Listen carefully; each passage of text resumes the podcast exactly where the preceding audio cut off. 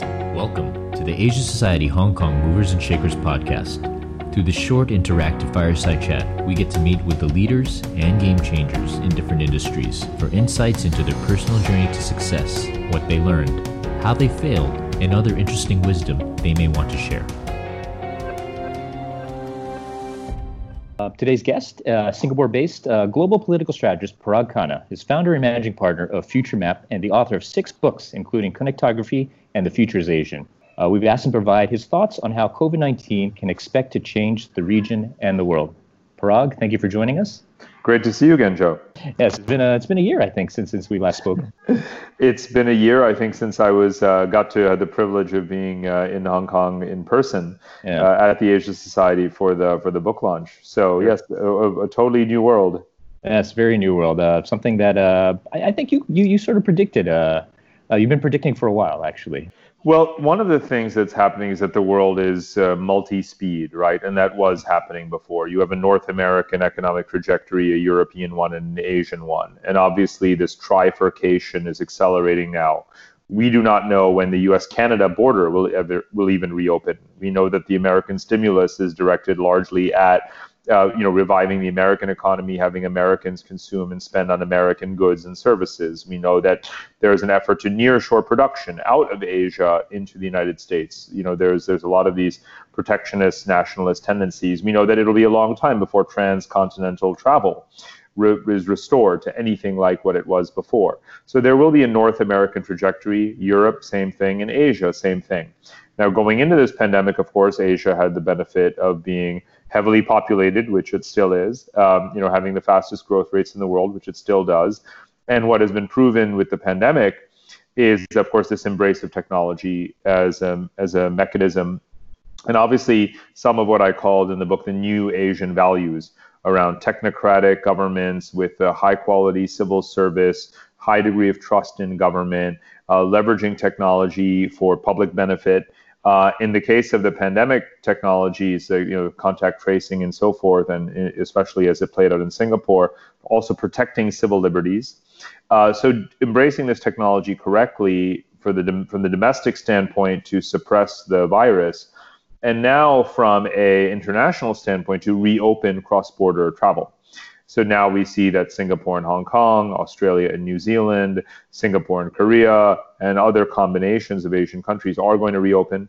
They're going to use the uh, you know the sort of health tech uh, immunity you know certification, whatever the case may be, so that all of the uh, the foundations of our economies that depend on our connectivity to each other, trade, investment, travel, tourism, those can start to recover faster than they will in other regions of the world. So in that sense, uh, again, the pandemic basically reinforces some of these very important trends that were underway before.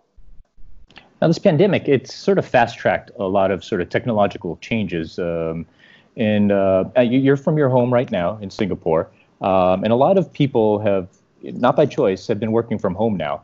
And uh, do you see that uh, the the future is going to be more of a work from home arrangement, and how is technology going to support that? Well, you know, it really does depend on what uh, you know sector of the economy you work in. You know, those of us who are lucky enough for this to have been a relatively seamless transition, uh, or those of us who work from home anyway. You know, quite frankly, whenever I'm actually in the country, I generally work from home. Uh, so for me, it's been more the the absence of travel more than anything else. Other than that, hmm. you know, it's been relatively similar. But I don't think that that, that describes most people, obviously. Uh, so that's why we've seen such a devastating impact on the retail economy, travel and tourism, hospitality, construction, you know, re, you know, food and beverage, and and so forth. And then I think that is most people, and that is obviously a much larger share of GDP than uh, than we've previously appreciated. Um, quite frankly, it's been it was a big theme in my connectography book is that circulation, the circulation of people using our infrastructure is what propels so much of the economy. Uh, the the analogy I used um, back then and would use again is that it's you know you're riding a bicycle and that pedaling and pedaling is what keeps the bicycle going. Suddenly you stop pedaling and obviously the bicycle stops. Mm. And we tend to believe that the world economy is just this has this you know solid foundation that is always churning this you know a core like a like the core of the earth you know a battery with perpetual power that is always going to have us be rotating. And it's not. In the world economy we are that battery right? Or either us as humans or it's the capital that we choose to invest you know the investments we make the supply chains we build and that circulation of people of goods of services and so forth around the world is there is no economy beyond that per se, right? In, at an international level, right? Each country has its own fixed capital formation of infrastructure, government spending, and so on and so forth. But globally speaking, it is what we make of it. And that is what I think has really come, you know, a, a lesson that's come front and center uh, in this in this crisis. Hmm. I'd like to uh, touch base on one of the ideas that you spoke of, sort of introduction there. Uh, the interdependence that so many countries have had with China is coming into question, and um, a lot of resources necessary uh, to decouple. And uh, you, you, had a word there. Uh, I think it was a regionalization, or um, yes, yeah. So you know, we, we, are seeing that uh, the U.S. and Japan they're they're sort of uh, saying that they're they're willing to support uh, manufacturing to come back home, get out of China. do you see that that's happening regionally here in Southeast Asia? So what's what's interesting is that just because a country says it wants to divest from one place, it doesn't mean it will nearshore all of it, right? So if you take the example of Japan, Japan has announced a multi-billion dollar fund to draw to divert foreign investment out of China. Now, let's be clear that Japan first started to do that 10 years ago. Mm. It started with a rare earth mineral dispute when China threatened to block the export of rare earth minerals, which are critical for electronics components and so forth, uh, blocking the export of those to Japan, Japan got very worried and said, you know what? We have too many eggs in the China basket. Wages are rising there anyway. We have these geopolitical tensions with them. Let's start to take advantage of Southeast Asia. And Japan really led the charge to divert its investment from China into Southeast Asia. So now you have an initiative by the Japanese government saying more or less the same thing, right? Again, we still have too many eggs in the China basket. Uh, this virus has not been good. Think about the automobile parts that have come from Wuhan, the supply chains that have been disrupted. We can't trust them. Uh, that doesn't mean that suddenly Japanese companies are going to nearshore all of that production to Japan there's hardly a country in the world where it's more expensive to make something than mm-hmm. Japan, mm-hmm. right? Yeah.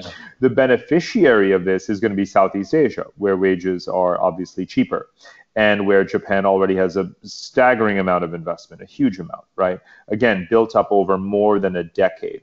Now let's take North America. Because of the USMCA, the US Mexico Canada uh, Free Trade Agreement, the successor to the NAFTA agreement, what will basically happen is that to the extent that there will be nearshoring and manufacturing away from Asia, it's mostly going to benefit Mexico more than mm. it hmm. will benefit the United States. It'll benefit American companies in the sense that American companies will continue to save on wages by producing some things in Mexico. But it's not necessarily going to benefit for in terms of American jobs per se. Again, this is also hypothetical. The the Trump administration has floated the idea of providing some kind of a subsidy for nearshoring. But as we know, in the system of market economy that the United States has, you cannot literally force a company to nearshore its manufacturing into the United States, right? You would have to take shareholder ownership of that company. Right. That's not something the United States is actually doing right now. Interesting. Um, in, in terms of the nearshoring, uh, can we can we touch base on uh, your thoughts on uh, the I think the RCEP, the Regional Comprehensive Economic Partnership here in ASEAN? I think you know the RCEP is very important, and it's not ASEAN; it's Asia, right? Asia, it's uh, right. much much bigger. Uh, you know, China is obviously a participant and a driver, as is Japan, as is um, Australia. Uh, so it's basically the TPP um, right. minus the Western Hemisphere. Um, with one difference being that India has not joined RCEP yet, but that's because the RCEP doesn't cover uh, India's software exports. And so India already has a substantial trade deficit with East Asian countries, and that deficit would widen, uh, obviously, with RCEP. Now, India does want to trade more and more and more with East Asia, but it wants to reduce its deficit, not expand it. Right. And therefore, it did not join RCEP. But we should very much consider India a very active and growing part of the of the overall Asian trade picture.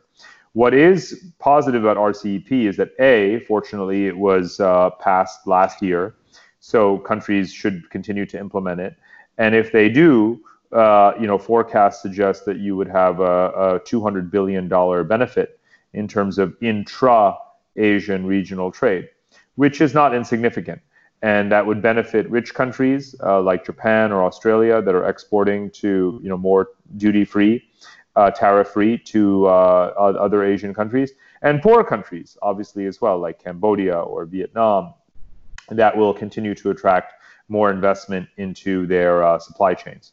So I think that overall. RCEP is certainly a good thing for Asia. Let's remember from a macro global standpoint, uh, RCEP again helps to increase the share of total Asian trade that is intra regional, so it decreases Asians' dependence on Europe or the US. That is what began to happen after the 98 Asian financial crisis. That's what accelerated after the 2008 uh, um, uh, global financial crisis.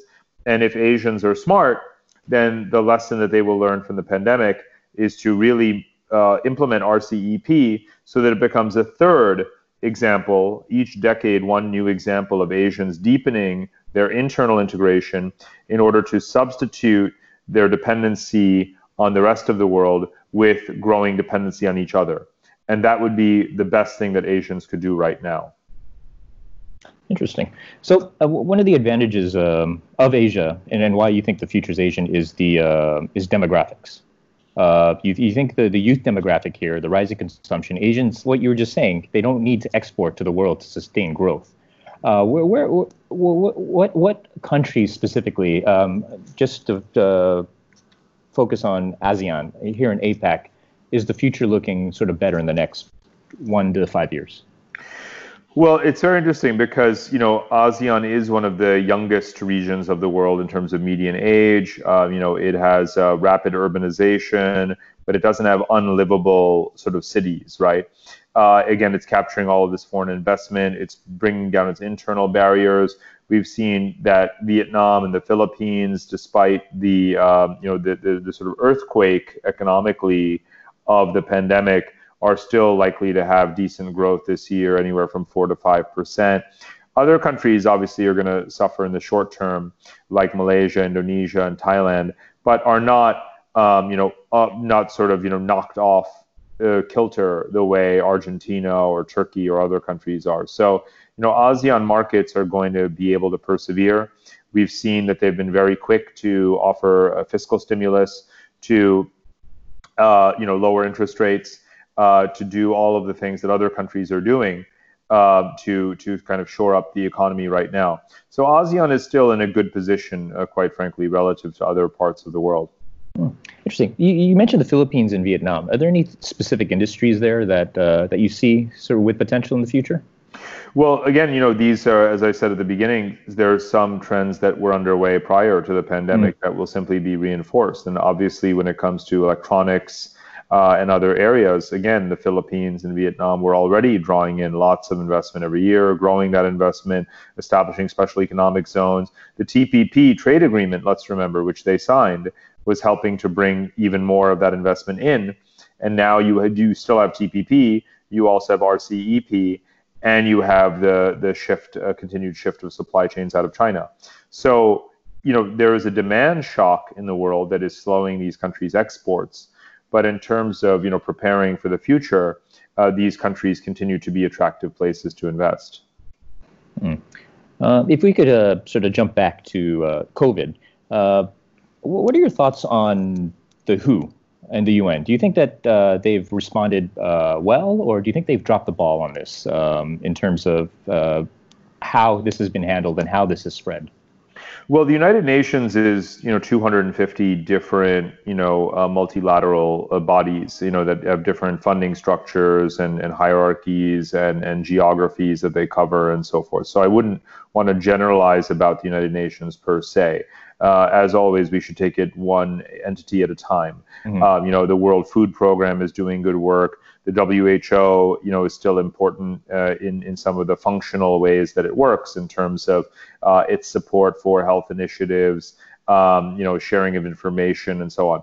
Obviously, in terms of the politicization of sharing of information of, of you know kind of the, the rapid response to alerting the world about the pandemic you know there, there's a obviously very widely publicized discussion about whether the WHO has uh, dropped the ball so to speak you know to be honest with you uh, there's no my opinion on that subject doesn't really matter right it's the kind of thing that is being kind of you know aired in public every single day um, but remember that the WHO is largely voluntarily funded. The Gates Foundation provides more funding for the WHO on an annual basis than almost every single sovereign contributor.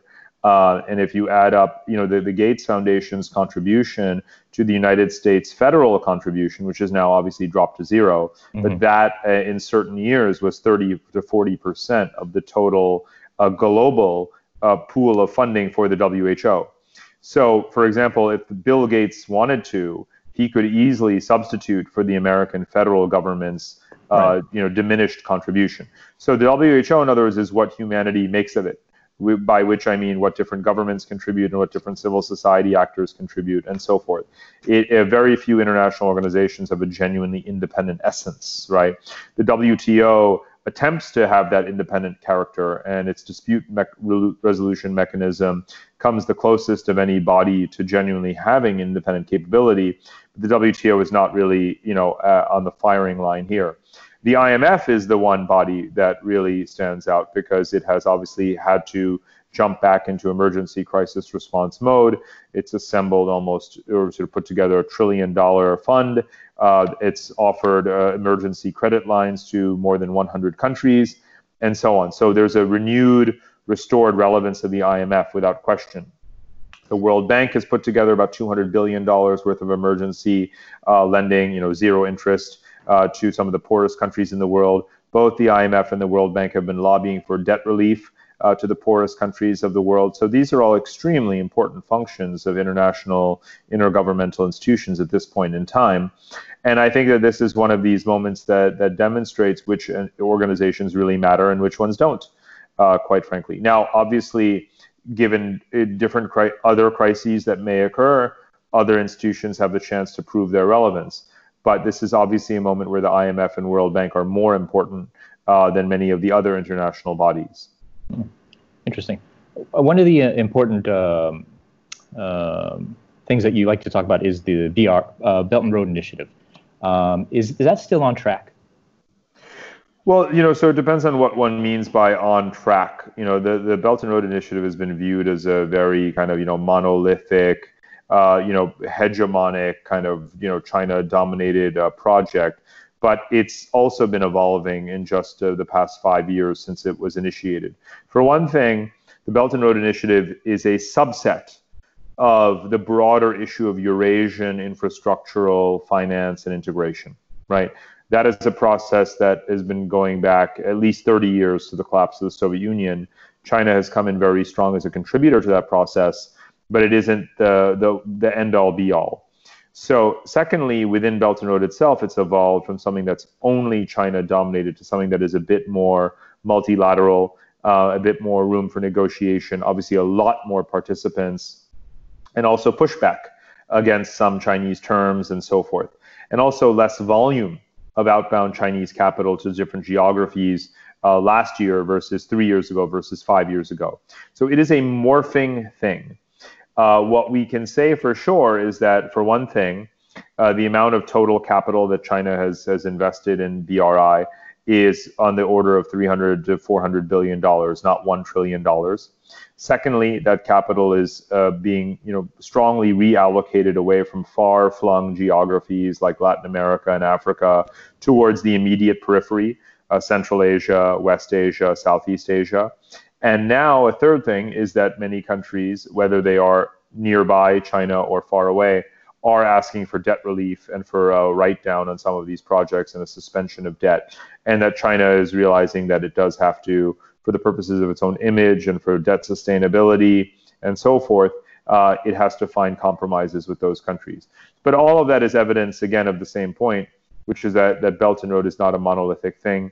It's not the end all be all. All roads don't lead to Beijing. And that if projects uh, are written off, written down, or canceled, uh, and you know, then then these countries may eventually turn to other supporters besides China to get them done. Uh, so I think that we need to view Belt and Road in that context. Hmm. Interesting. Um, how are things in Singapore right now, uh, as of May the 4th, um, in terms of controlling the coronavirus? Um, well, you know, I think that there's uh, this is a, a, a, bifurcated society geographically, you might say. As you know, that the infection rate among the migrant workers is very high uh, because they live in these dormitories with you know tens of thousands of people sequestered, cloistered in one place. So, not surprisingly, there's been a very high infection rate. The government has, you know, on the one hand as with other countries with a large migrant worker stock in this sort of geographical setup, like a Dubai kind of thing, uh, you know, there's been a lot of concern going back at least 15, 20 years, obviously, about the treatment of those workers and the two-tier status and so forth. So the government is aware of that, but in this case, it's it is providing uh, you know quality care uh, and taking good care of these workers and ensuring they get paid and can send their remittances home and so on. So there is I think you know it's been a wake up call, but the government has responded largely positively to, to that. Within the society, the sort of you know uh, public you know community here, the infection rate has dropped down extremely low. It's single digits or you know low, very low double digits each day. So that's why the government has more or less accelerated its uh, plans to reopen uh, various sectors of the economy in terms of retail and offices and so forth. So that's what we expect to see play out over the next couple of weeks, and some schools have already reopened as well. So a phased reopening of schools. So you know, I think again, it's part and parcel of what we were discussing at the beginning, which is mm-hmm. that. Um, uh, you know, Asian governments have taken this very seriously. There was the SARS effect, the role of yeah. technology, trust in government. All of those things have more or less been at play in uh, bringing bringing the the numbers down. Uh, finally, I mean, is this uh, is this sort of a way of life that we, we can expect to uh, to live with now? Uh, what's the world going to look like in 12 to 18 months? Well, uh, it's a very good question. I don't want to forecast that far ahead, but most definitely this is going to be something that we'll have to live with until there's a vaccine. And when even when there is a vaccine, one has to worry about various other strains uh, of the virus and so on and so forth. So, you know, I mean, I think that we have to get used to this sort of hybrid life where maybe we'll be able to travel again, and if so, where? Probably keeping it largely regional rather than long distance obviously you know only travel for business if you have to. It has to be worth the cost and a lot of companies are going to remain cost conscious. Um, you know so so yes there are obviously going to be some long lasting changes in terms of our personal lives. Do you know do i think that once there is a situation where everyone has been vaccinated and we're not at any at that point in time say 2 years from now worried about a vaccine should we be having the olympics? Should we be having 80,000 people in the stadium you know, I guess the answer would be why not if those conditions are met. Mm. Uh, but obviously, we have to learn from the past and make sure that those those precautions are practiced. And obviously, you know, uh, there are temperature checks we could be doing, health checks and screenings, the uh, you know QR code uh, entries around travel history, immunity passports. You know that those kinds of uh, protocols should probably allow us to go back to um, you know, quote unquote normal life if we so choose for those categories of activity that require it, like going to a concert. You know, I would imagine that we should be able to do those things. Well, it looks like we're sort of fast tracking uh, the future uh, a lot uh, with a lot of the civilization. Uh, I think that's fair to say. Yeah, I think that's well put. Yeah. Well, Parag, thank you so much uh, for your time uh, here at Asia Society. My pleasure. Always good to see you. All right.